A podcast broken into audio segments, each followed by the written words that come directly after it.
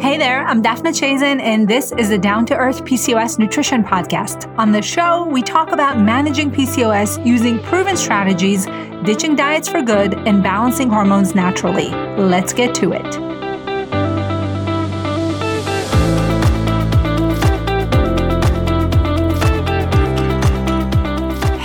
Thank you for joining me today. I'm pretty excited about today's episode. It's a little bit of a different episode because I'm taking you behind the scenes and sharing a recent coaching call with my VIP clients.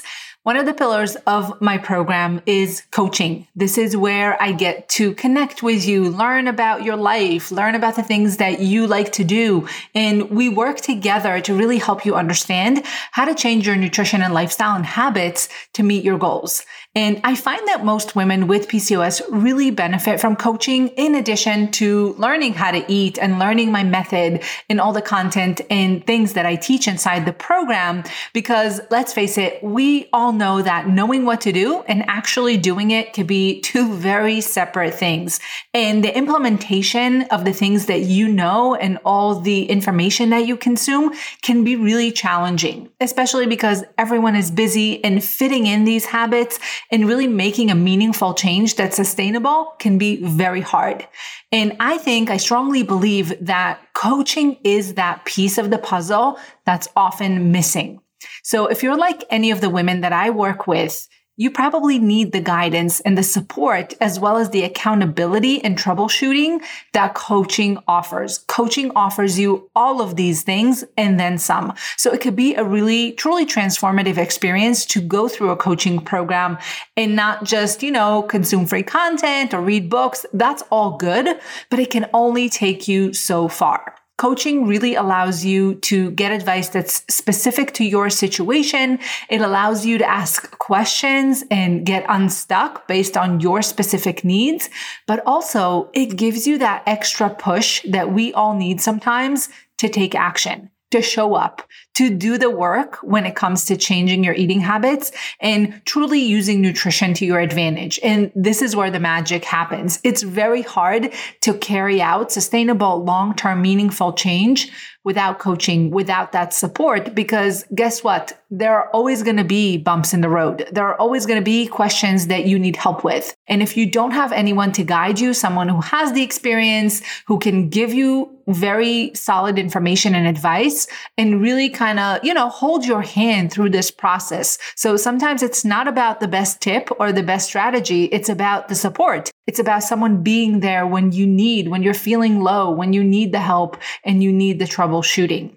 And so in my experience, I offer coaching with most of my programs because it really helps you get better results and get them faster. So I have absolutely no doubt about it. And I don't know a single person who's gotten coaching and has not seen great results and have loved the process. So today I wanted to share this with you, share a recent coaching call with my clients. These are real life people that have agreed to, you know, be featured. We're not going to expose names. Of course, everyone's going to stay anonymous. They're not going to be any identifying details. You're just going to hear first names.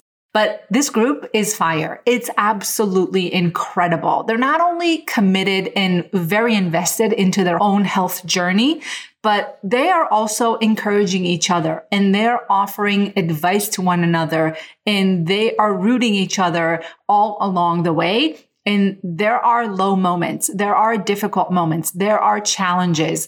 The beauty and the power of the group is in those tough moments. This is where the true personality of the people comes out and you really get to feel like a part of a community. Now, some of these women have been working with me for almost two years, and some of them just joined a few weeks ago. But the wisdom that I shared in this group based on the experience, and that could be, you know, health related experience or just life experience is tremendous. It's really amazing. So, like I said, they are sharing in each other's struggle. They are there to offer support, even if it's something that's just encouragement and kind words and saying, you got this, or I'm here for you. If you need more help or let us know or keep us posted, this makes a difference. This stuff really does impact people in a positive way. Just knowing that someone's there for you. And I always tell them, share more because the best tips inside my programs, the breakthrough moments have not come from me, from many of the women, the hundreds of women who've gone through it. They've come from peers. They've come from women just like you. And so the power of the community is strong. And I do think that the community aspect is very beneficial, even if you're not a group person. So I speak with many women who say, you know what? I don't know if I'm a group person. I don't want to be on a group coaching call. And let me tell you, even if you're just observing, even if you're just there passively, you're not saying anything, you're not submitting questions, you're just an observer, you will still benefit from it. And especially with PCOS, because it could be so lonely, because most women don't know anyone else with the condition, or, you know, even if you do, maybe you're not comfortable talking to that person. It could be a truly transformative experience to now get in the room, even though it's virtual, you're not physically in the room with anyone, everything is done online, but you're now connecting with women literally from all over the world who have very similar struggles to yours, right? Everyone is unique and the situation may be different, but at the end of the day, the journey is similar, the struggles are similar, and it's very comforting and encouraging to be in the room with women like that who get it, who understand you, who know exactly what it feels like. And I chose to share this specific call because we covered very big topics, things that I know you're going to resonate with. We talked about emotional eating. We talked about sleep. We talked about eating on vacation, fitting healthy eating into a busy schedule. We talked about mindset. We talked about cravings. So these are things that I know come up a lot. And my hope is that you get a glimpse into it. You get some tips and tricks. You get to experience what a coaching call feels like if you've never had this experience before. And you get a taste, no pun intended, into what it's like to be inside my program. So I really hope you find this call valuable and get some insights and hopefully some answers to questions that you may have. And without any further ado, let's get into it. All right, let's get to it. Jackie, you're first. You asked, how does everyone stay on their eating schedule while working in life? Okay, so I don't know exactly what you're referring to, but I can guess that you're talking about being busy, on the go, stress, all the things that, you know, life has in store for us. And how do you fit all the different principles that we're working on and how do you stay on track? So let me know if I got that wrong, but I'm assuming that's what you're asking. Here's the thing. That's correct. Okay, good. So most people don't have time for healthy eating. They make time right? And so when something is important to us, we do find the time to do it. And I'm not saying it's easy, but I think the first step is to really make it important enough so that it becomes a priority and it becomes something that you're thinking about, hopefully not all day long, but maybe like you and I had talked about a few minutes in the morning or the night before and just kind of having a loose plan of how you're going to fit certain things into your day.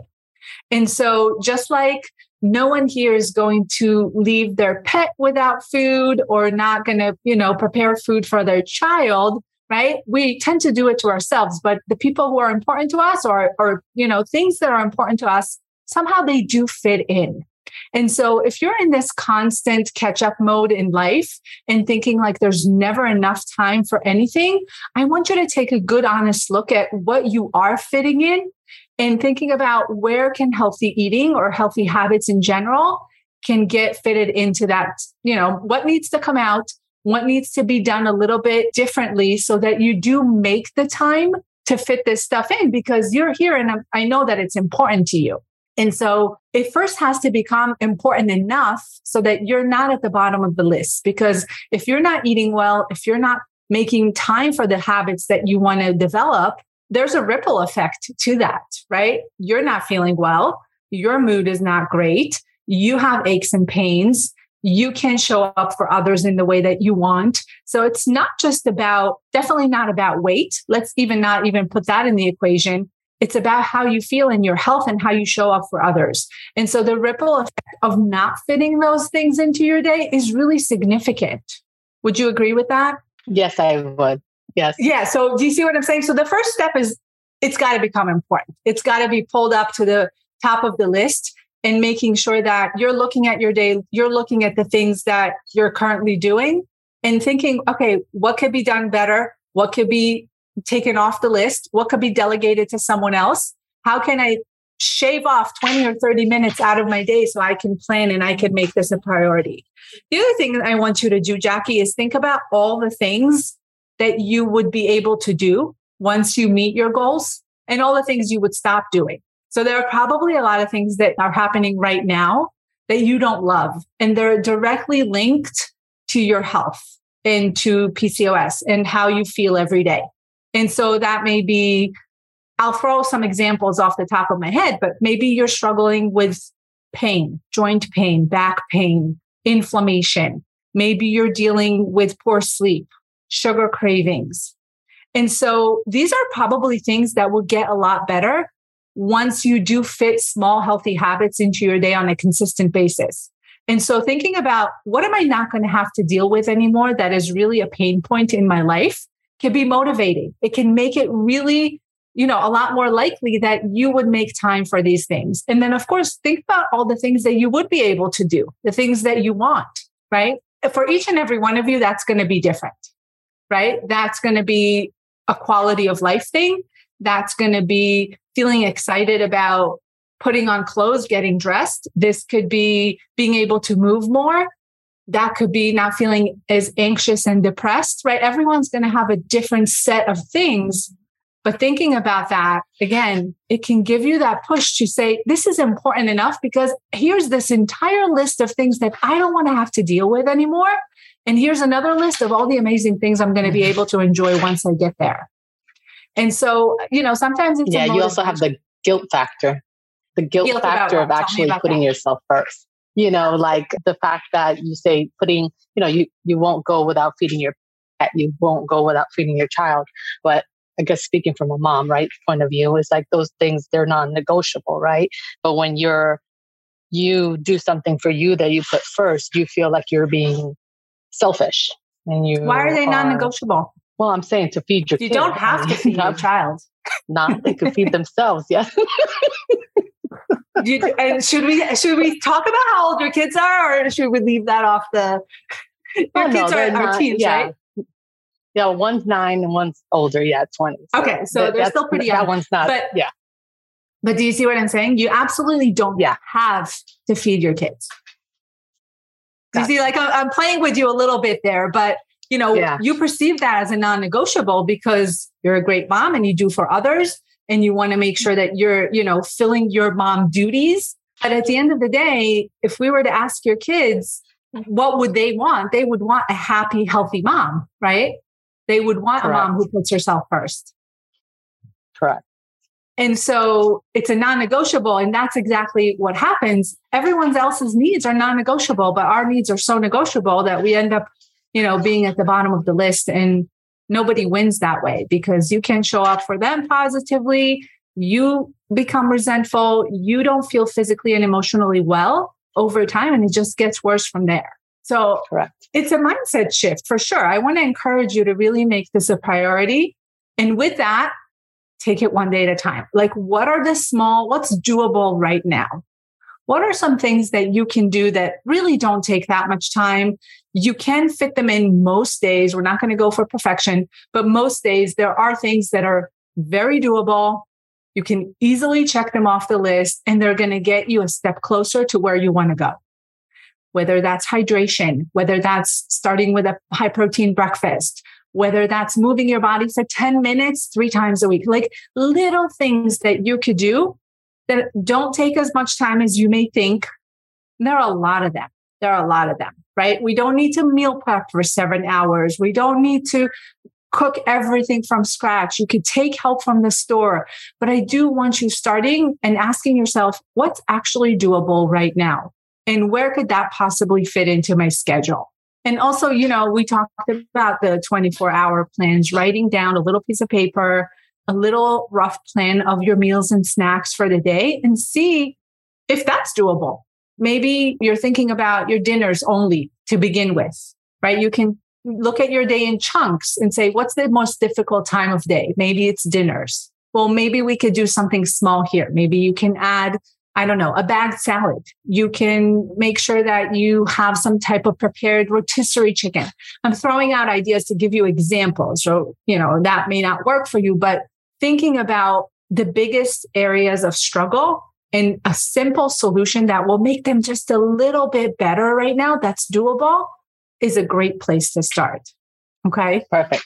So I want you to keep us, everyone, informed about how you're doing and what you decided to do, what you decided is doable right now, and how you're going to fit it in in the chat so that we can root for you and encourage you. But also, that's going to keep you accountable because once it's out there, we're going to be checking to make sure that you're staying with it to motivate you. It's easy, you know, to let the week slip and kind of, you know, things just kind of snowball with one thing going wrong or your schedule is off. And then next thing you know, nothing you planned for has worked out.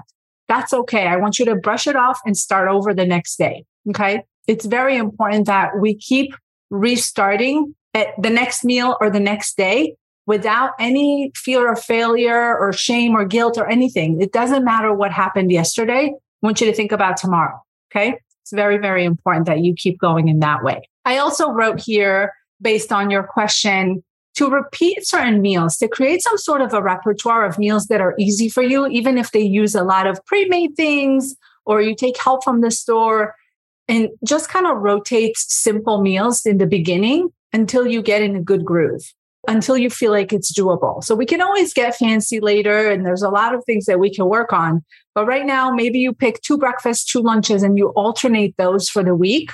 And that way you simplify your life. You don't have to think about coming up with a meal every day, right? You alternate certain options. And that way it gives you still variety, but not like, you know, a headache every time you have to think about what to eat. And there are a lot of options in the portal. And you and I looked at a few options as well, right? Yes. Okay. All right. Did that answer your question, Jackie? Absolutely. Thank you. Okay, very good. You're welcome. Okay. Next question is I'd love for all of you to discuss what has helped you create a good sleep routine? Okay. So as I'm reading the rest of this question, if you have a good sleep routine or you're working on one or you've already kind of started, you know, improving upon your sleep, put that into the chat. I have a hard time getting myself to bed at a decent time and I'm often tired in the mornings. How important is it to go to bed and wake up at the same time each day? So I would say it's pretty important. One of the things that we know about PCOS is that women with PCOS have a harder time falling asleep and staying asleep. And they therefore feel more tired during the day. And there's also higher levels of melatonin during the day. So your brain is actually signaling you to go to sleep during the day. So there's a little bit of a disruption in the sleep and awake cycle with PCOS. And that's something that can be worked on. And it's very, very important that you're as consistent as possible with the time you go to bed and the time you wake up, because that helps reset the circadian rhythm, which is your sleep and awake cycles in your brain as best as you can, right? On the weekends, you're probably going to sleep later and things are going to happen. But if possible, during the weekday, getting into a routine, getting into a routine in general is a good idea because it really helps your body get into some sort of a rhythm. But with sleep, especially, you know, going to bed too late and then waking up very late, that's, you know, something that can further disrupt your brain's hormonal activity and the sleep patterns. And so generally speaking, most people should really fall asleep between 10 and midnight and then wake up sometime in the before 10 a.m. ideally, right? So when you're working, not so much of an issue, but on the weekends, a lot of people tend to sleep in and that can cause a little bit of a domino effect there. So getting that, you know, as regulated and as consistent as possible is pretty important, I would say. As far as a sleep routine, there are a lot of things that you could be doing. I think that to get good sleep, first and foremost, that starts earlier in the day. You have to get a good amount of natural light earlier in the day. And now with working from home and people not really getting outside as much, that can also disrupt. So getting natural light could really help you fall asleep because it helps your brain discern between daytime and nighttime. Okay. You want to train your brain when light goes through your eyes into your brain receptors, it actually reaffirms to your circadian rhythm system, your sleep and awake cycle, that yes, this is the correct time to stay awake.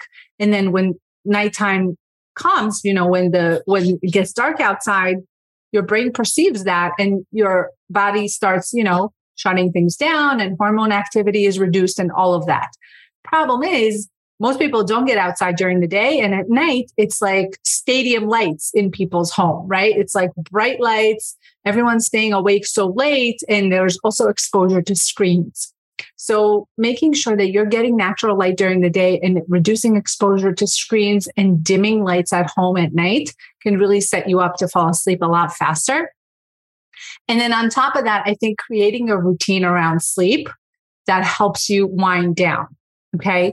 And so, because here's the thing when you're not sleeping well, it's not just that you're tired, it's you're hungrier, you're moodier, there's more brain fog, your hormones, insulin and cortisol, lack of sleep or poor sleep is a stressor on your body. So your body's going to release more cortisol and that increases blood sugar. And when blood sugar goes up, insulin goes up. So it's a really slippery slope as far as your hormones once you're sleep deprived or not getting good quality sleep. Sometimes people get the seven to nine hours that are recommended, but the quality of sleep is very poor.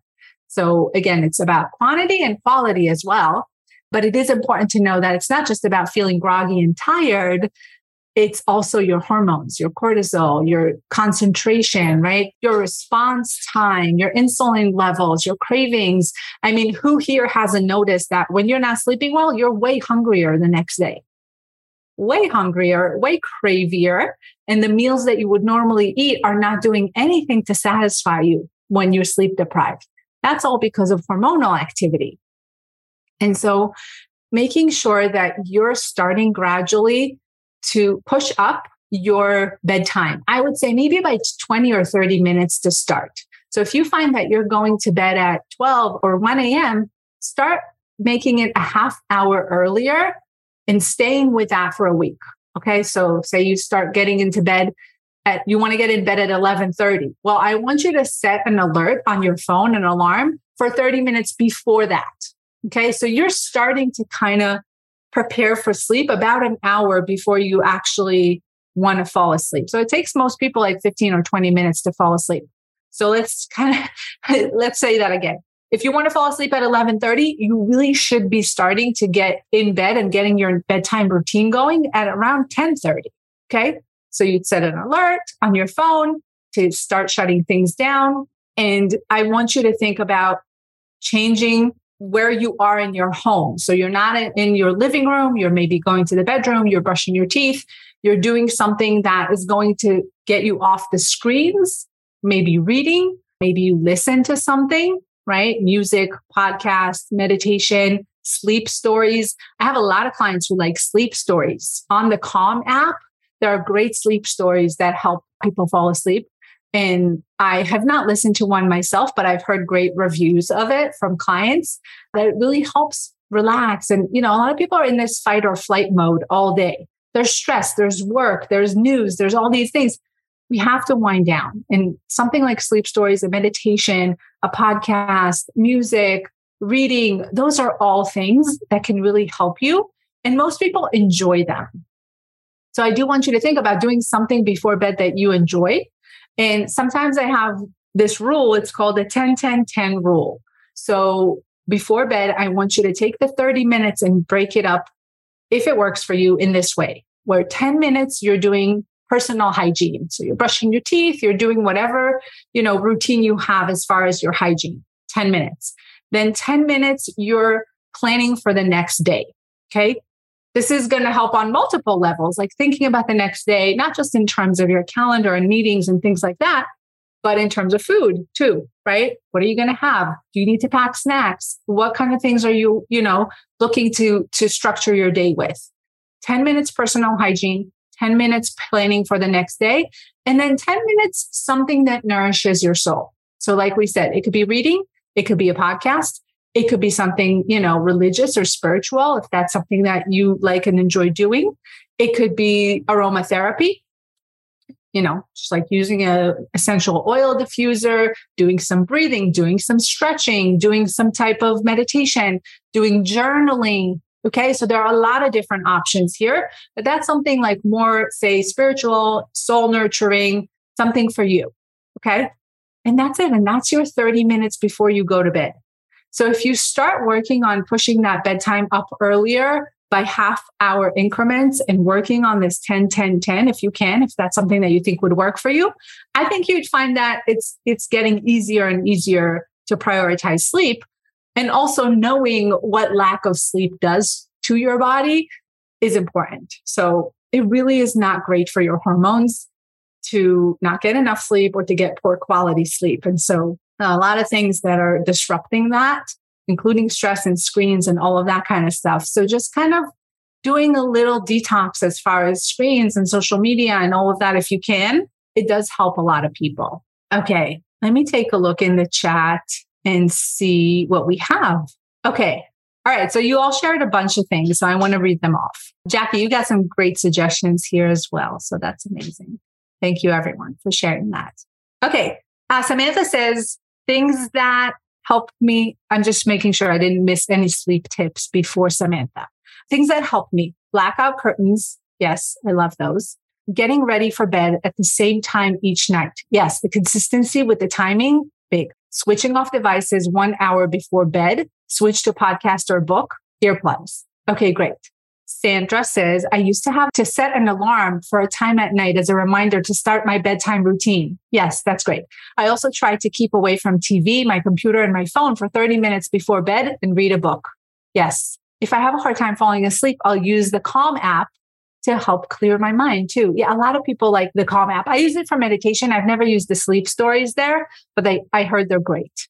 Katarina says, the biggest improvement to my sleep has been working on my stress levels and happiness and being active throughout the day. Yes, I go for walks for my mind and body and actually started falling asleep in minutes. Sometimes even when I was going to go on my phone, I just fall asleep before starting a negative habit. Okay, great. I love that. Your body's like, nope, we're not going on the phone. We're falling asleep now. Okay, great. Chopin, you said no devices at least an hour before bed, light stretching on the floor. This really relaxes me for some reason. Yes, it's great dim lights, because everyone is so tense too. If you have a desk job and you're working on your computer or laptop, everything is tense. So, yeah, your body needs the stretching, your body needs the expansion of your muscles and all of that. Dim lights for sure, and a fun activity before bed. Playing cards with my wife, reading a good book, etc. Love it. Trying to get 10 to 20 minutes of sunlight every day. Yes, all of those things are perfect. You ladies are crushing it.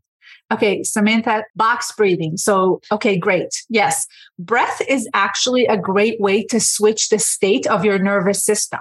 So, breath immediately takes you when you're doing box breathing, deep breathing, it takes you from fight or flight response, which a lot of people are in and we're not even realizing it anymore, into a more calm kind of state of your nervous system. And that, of course, is great for falling asleep. Katarina adds that the biggest improvement to waking up in the morning has been opening the blinds. The second I get up and move, going for a small walk makes me forget I was really tired a few minutes ago and I don't rely on caffeine for the rest of the day. Wow, that's amazing.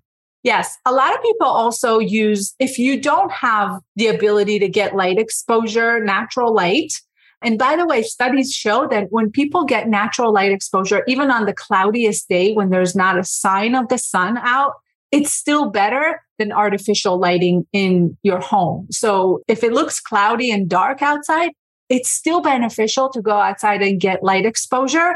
But some people can't do that. And a lot of people also use a dawn simulator. Have you ever heard of this? It's a machine that kind of simulates the rising of the sun.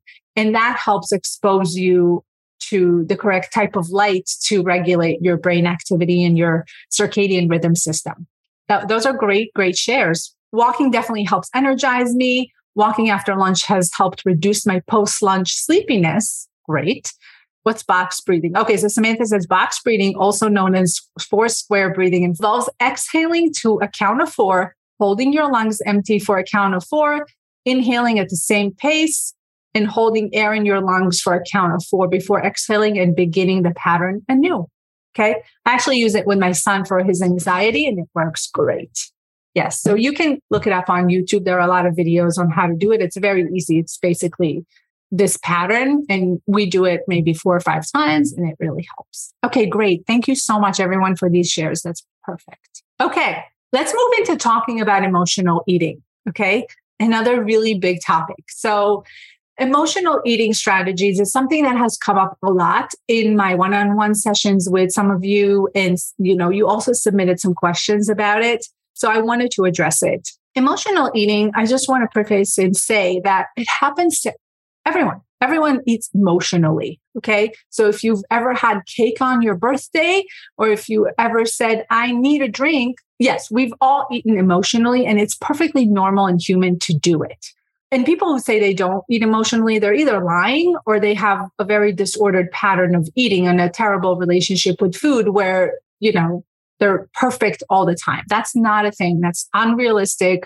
And I've been doing this long enough to know that everyone eats emotionally to some degree. And there's actually nothing wrong with it if it's occasional. Okay. So we can normalize that. Like it is okay to do. And, and, you know, and it can be done in a way that doesn't really impact your health. Okay. So the problem starts when people rely on food as an emotional crutch, where every emotion is managed with food. And when we use food to actually not feel those emotions, when we use food to suppress them.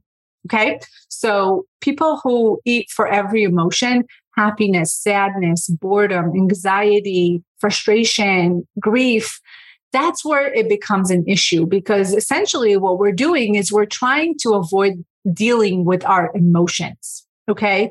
And so, like with everything else, awareness is key. And I want you to really stay in a mindful state about why it is that you're eating emotionally on a particular day. What are some of the patterns that you've had in the past around emotional eating that maybe you can connect the dots and say, when this event or situation occurs, or when I am with this person, I tend to eat emotionally, right? So there is definitely going to be some sort of a trigger for it.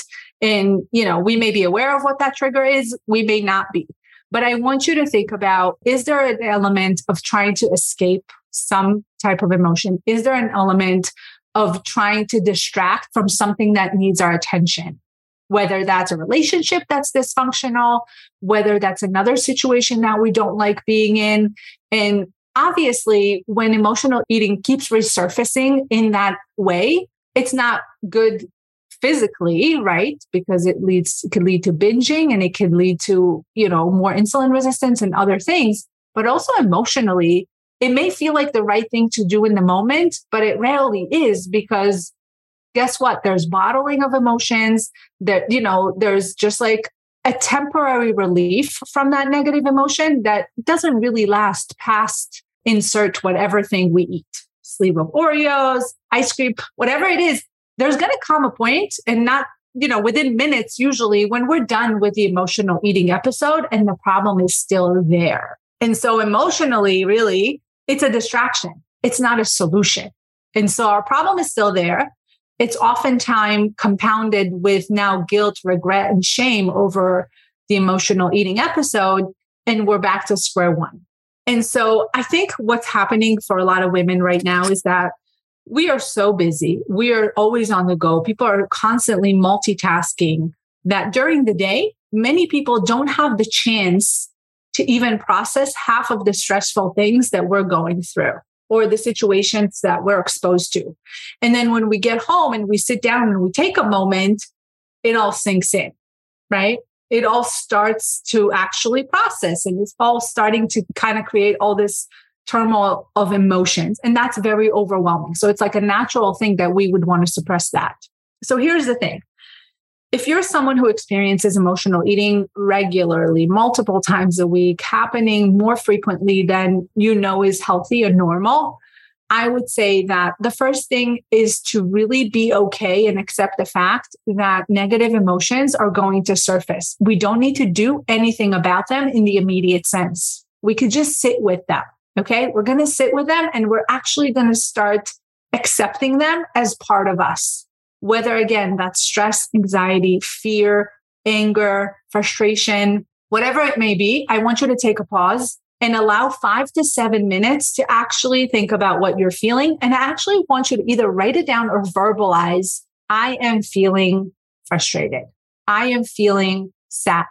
I am feeling angry, whatever it may be. But I want you to get specific. It's not just like I'm feeling bad. I want you to get specific as to what is it that you're feeling? And now we have to start retraining our brain instead of going to get something to eat, instead of, you know, finding ourselves in the pantry already mid in the middle of eating something, I want you to just sit with it and think about it.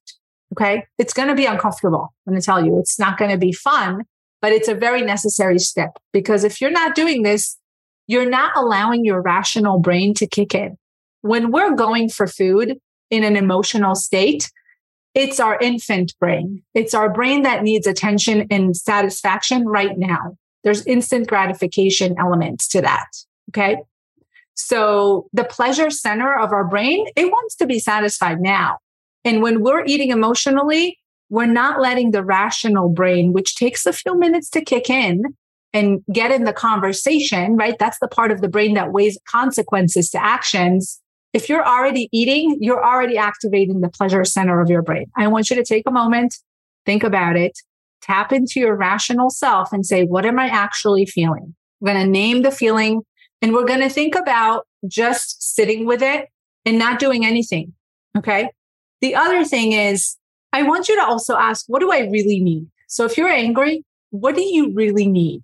Do you need to vent? If you're feeling grief, what do you need? Do you need to cry? Do you need to, you know, if you're feeling depressed, do you need to get uplifted and feel a happy moment? right? What are some of the specific things that are going to reverse your specific negative emotion right now? A lot of things could fit. There's not going to be right, right or wrong answers here. A lot of things could fit because everyone's feelings are different and what works for you is going to be different. But it may be a good idea to think about it ahead of time and think about things that you can do that can actually change your emotional state now and later, right? We talked about things that feel good now and later. Food is not going to be it because it feels good now. It usually does not feel great later in most cases, especially when it's happening in a way that feels impulsive, out of control, binge like, right? So most people don't like that, that feeling of after. And so what's going to feel good now and later is very important. And it's also it's got to be doable. So I spoke to a few of you today about this. A lot of times we hear, well, if you're feeling, if you're going to eat emotionally, don't eat, take a bath. Well, it's not really feasible for most people to take a bath at any given moment. I mean, I don't know, you correct me, but to me, that feels like something that would be hard to do in some situations. And also, you know, I want it to be something that addresses how you feel. If you're feeling frustrated and you're going to go sit in a bath and simmer with your frustrated emotions, I'm not sure that that's going to help, right? So it, the, the action and the emotion need to match. And so it's got to be something more doable. It's got to be something like maybe journaling, maybe going for a walk, maybe calling up someone and venting about it. It, it may be that your boss was super annoying today and you just need to type out an email and never send it and just vent and write down all the things that you want to tell them, but you never will, or something like that, right? So, like, I want you to think about something that's actually going to help change your emotional state. And during that time, you're you're really delaying the act of eating. And that's called delay and distract, right? So we're going to distract with something else that's actually going to make you feel a little bit better, whether that's journaling or some other form of activity that, you know, would leave you feeling better. And so the other thing is when you're delaying and distracting, and this is all happening within five to seven minutes. So it sounds like a lot. It's a process, but I do want you to try it so that again, even if you decide to eat at the end of those five to seven minutes, that is okay but I do want you to allow the time. And if you're going to decide to eat, I want you to do it in a mindful way, not in a way of hiding or feeling shameful or thinking about how you shouldn't be eating it while you're eating it, right? I don't want that kind of experience. I want you to put whatever it is that you're going to eat on a plate, sit by a table, eat it mindfully, and enjoy it. Okay. So it's okay at the end of all of this to still decide to eat but I wanted to come after some sort of a thought process that you've gone through and you've rationally decided that that is the right thing to do next. Okay.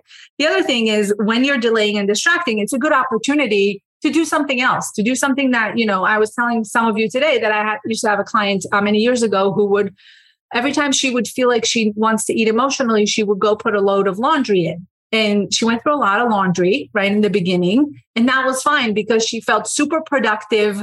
She felt like she got something done that she needed to do anyway. It distracted her. And then by the end of the laundry session she realized she wasn't really hungry and it was just habit.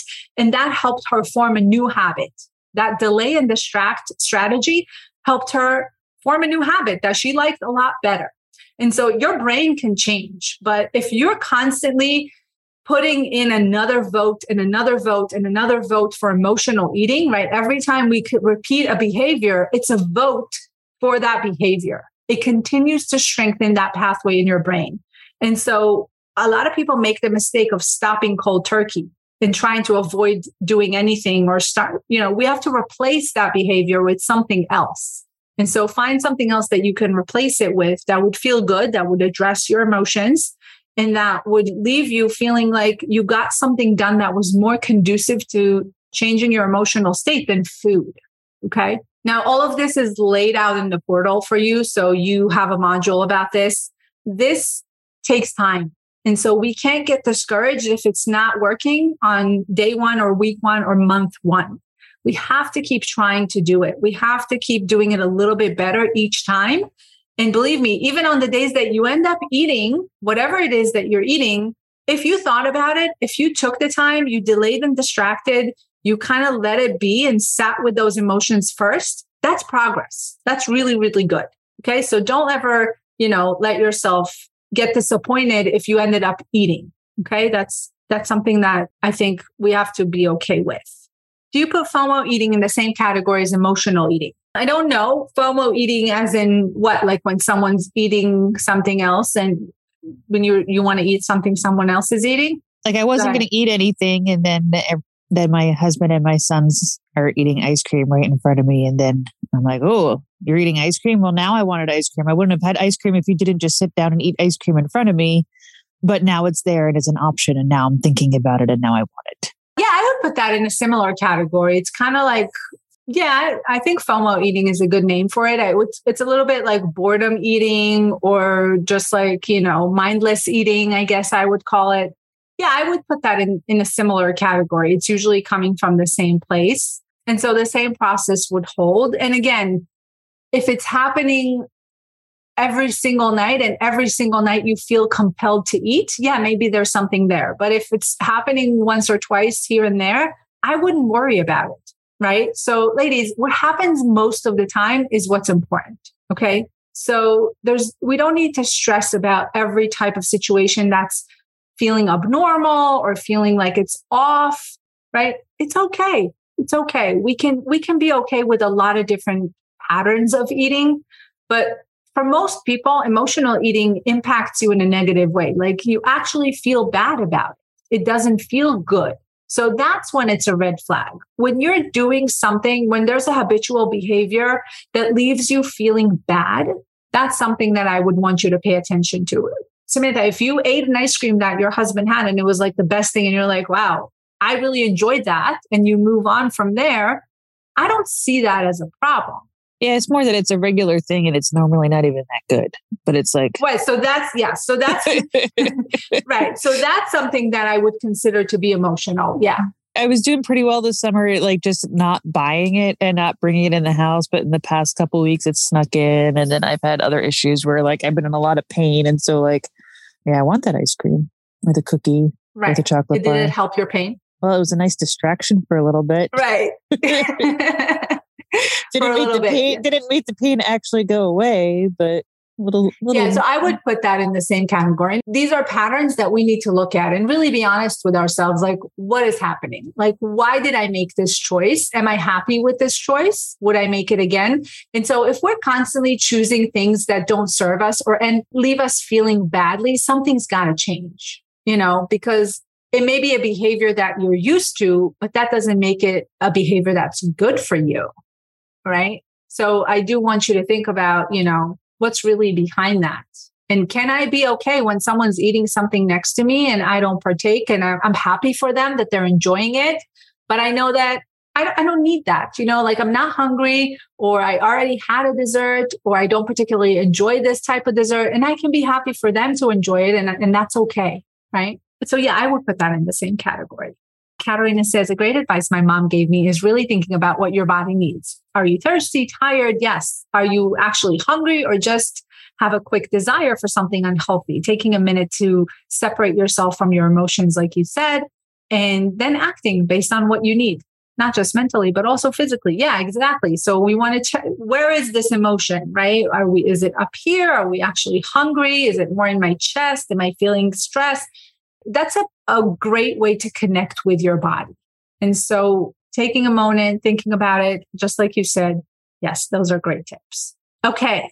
I want to get to several more questions that were submitted. So we're going to go a little quicker with the time we have left. Okay. Samantha, you asked, how do I change my mindset and enjoy vacation instead of being anxious about food?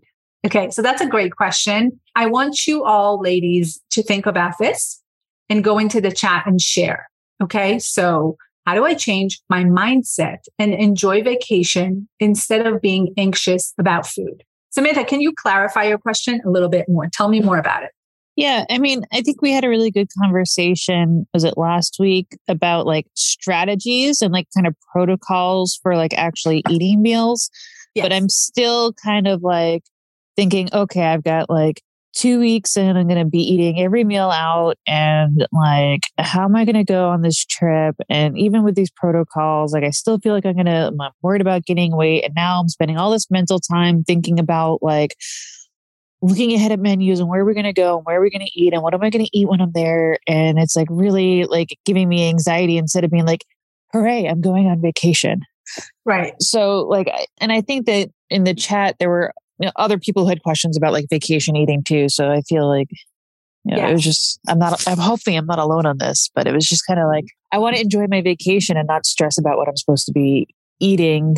And even if I'm being more mindful about like looking at the menu and thinking about prioritizing healthier options, putting a vegetable on the plate, sharing an app, not having dessert at every meal, that sort of thing. Like I just want to not be stressed about it. So I think the first thing is, like you said just now, is to trust yourself that you're going to be as mindful and as educated, right, about your choices as possible. And you're already there.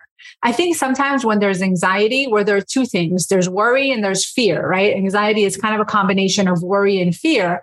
And I think it may be the fact that I want you to ask yourself, do I trust myself to continue to stay mindful? Right? Maybe you're feeling like you're going to be in a situation where you won't be able to trust that you'll make a good choice based on what you know. And I want you to to reassure yourself that you will do that. You have all the knowledge and tools that you need to to do that. And so you don't have to worry about the way that you'll behave or the planning of it or things like that. Do you see what I'm saying?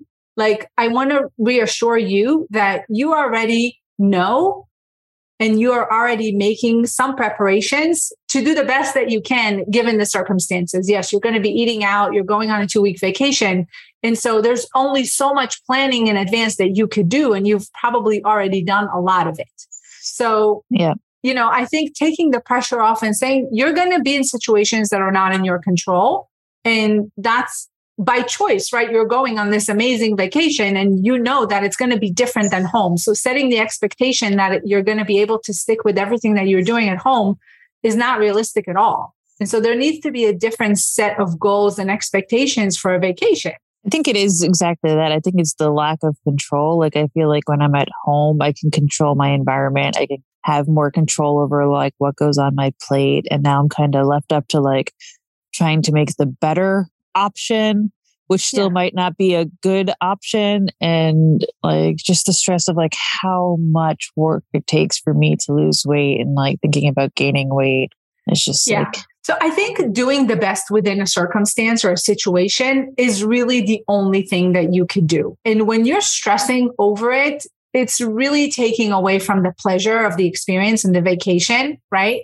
And so I want you to think about, you know, you're going on vacation to relax and recharge and have a good time, the last thing you want is to spend that time stressing over the food, right? Because you're going to, you know, be resentful and it's going to actually hinder you moving forward if you feel like you can't even go on vacation and, and enjoy foods that you love and just not have to worry about every single thing, which you don't have to do at home anyway.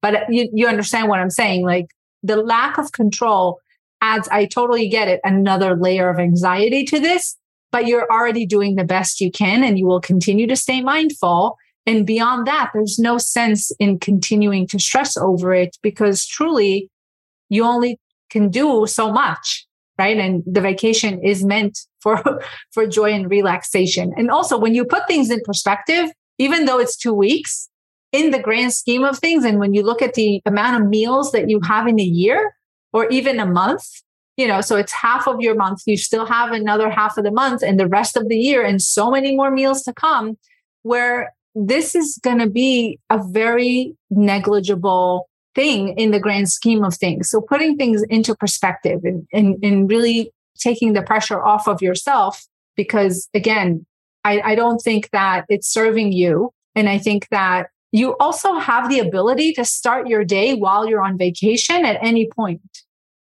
And so even if something went wrong, you know, there are going to be options that are great. There are going to be situations where you're able to, you know, stick with a meal that's perfectly balanced and fine. And so focusing also on habits that are not food related that you can keep doing while you're away can also relieve the stress because we're really good in, in, in seeing what we're doing wrong.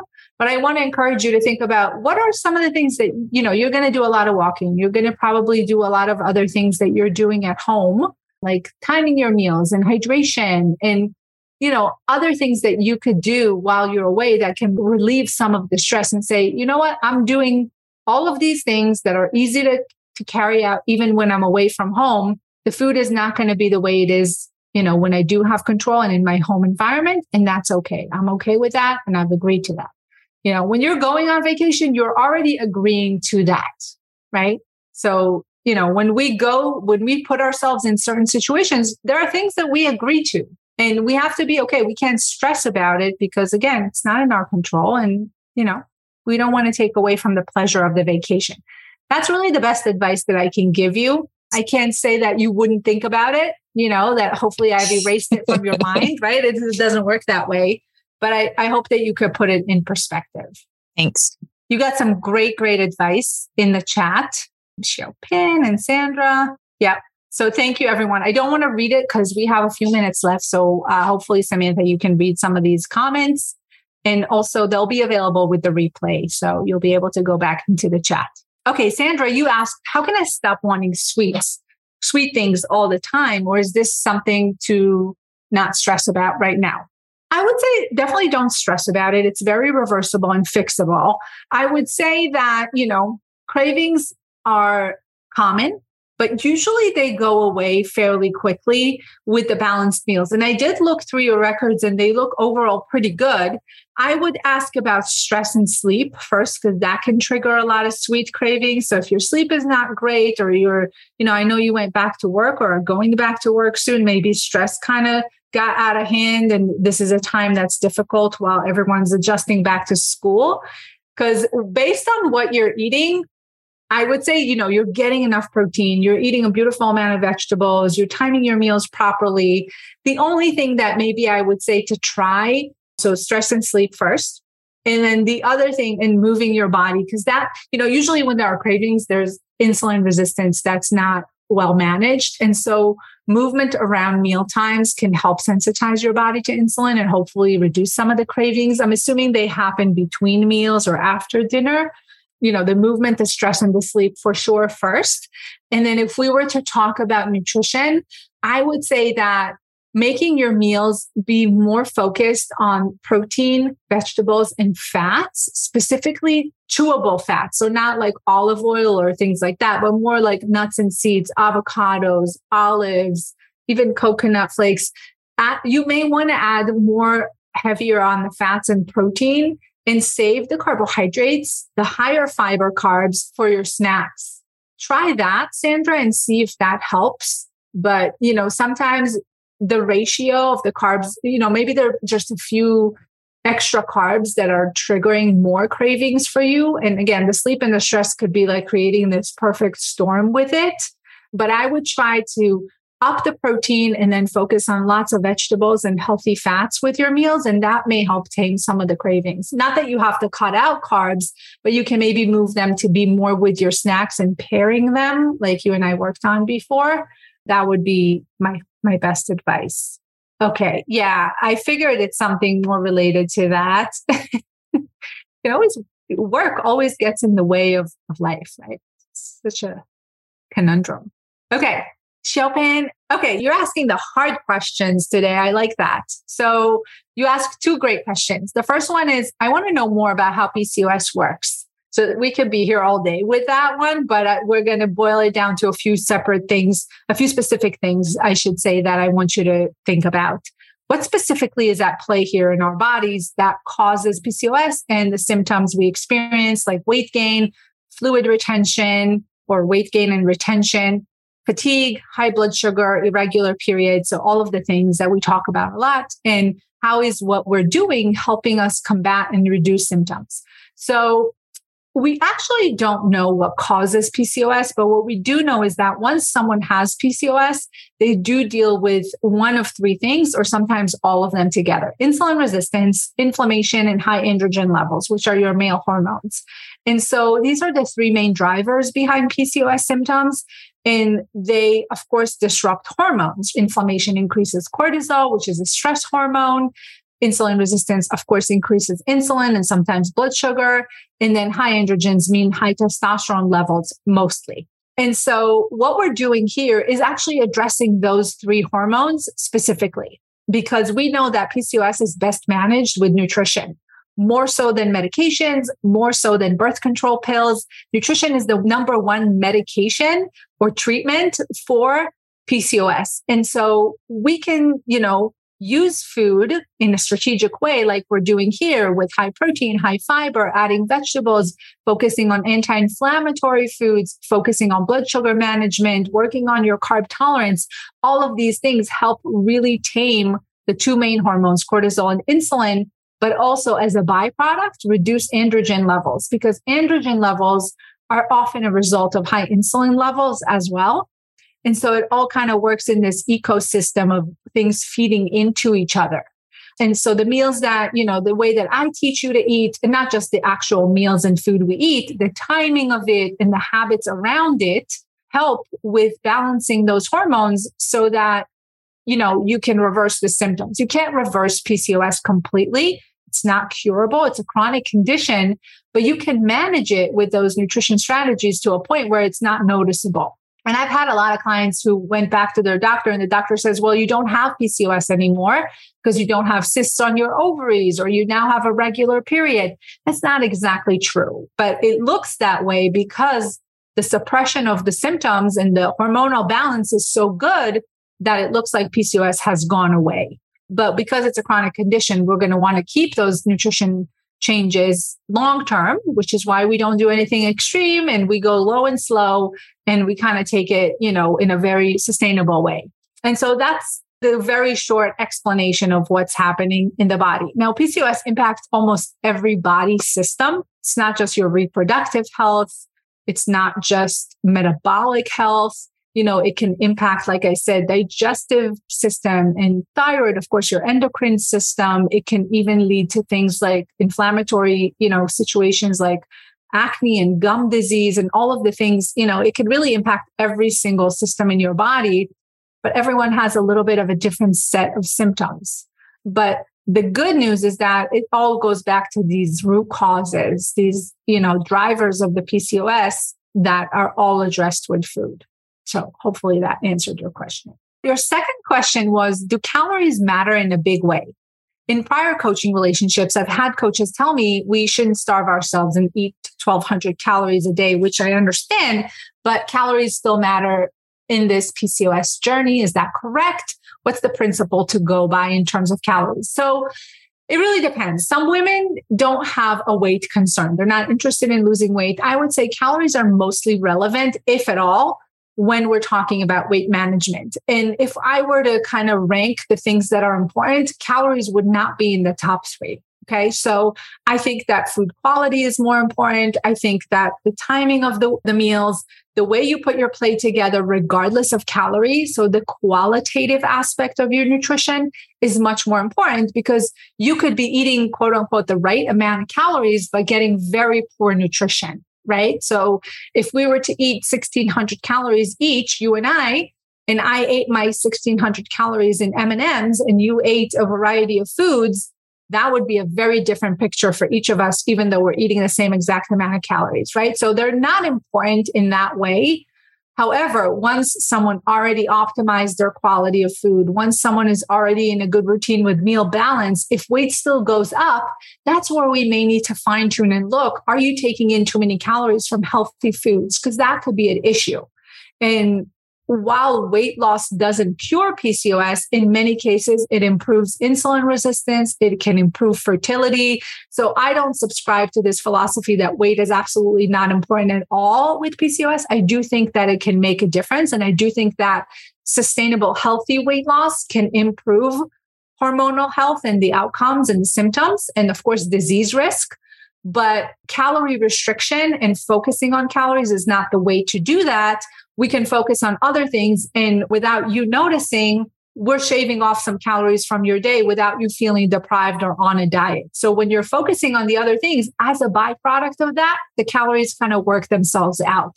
And that's been my method and my experience for many, many years where we're aware of calories. We're not totally oblivious to them, but we're not counting them and, you know, really putting an emphasis on the numbers. So hopefully that answered your question. So I would say general awareness to it, especially if weight is a concern.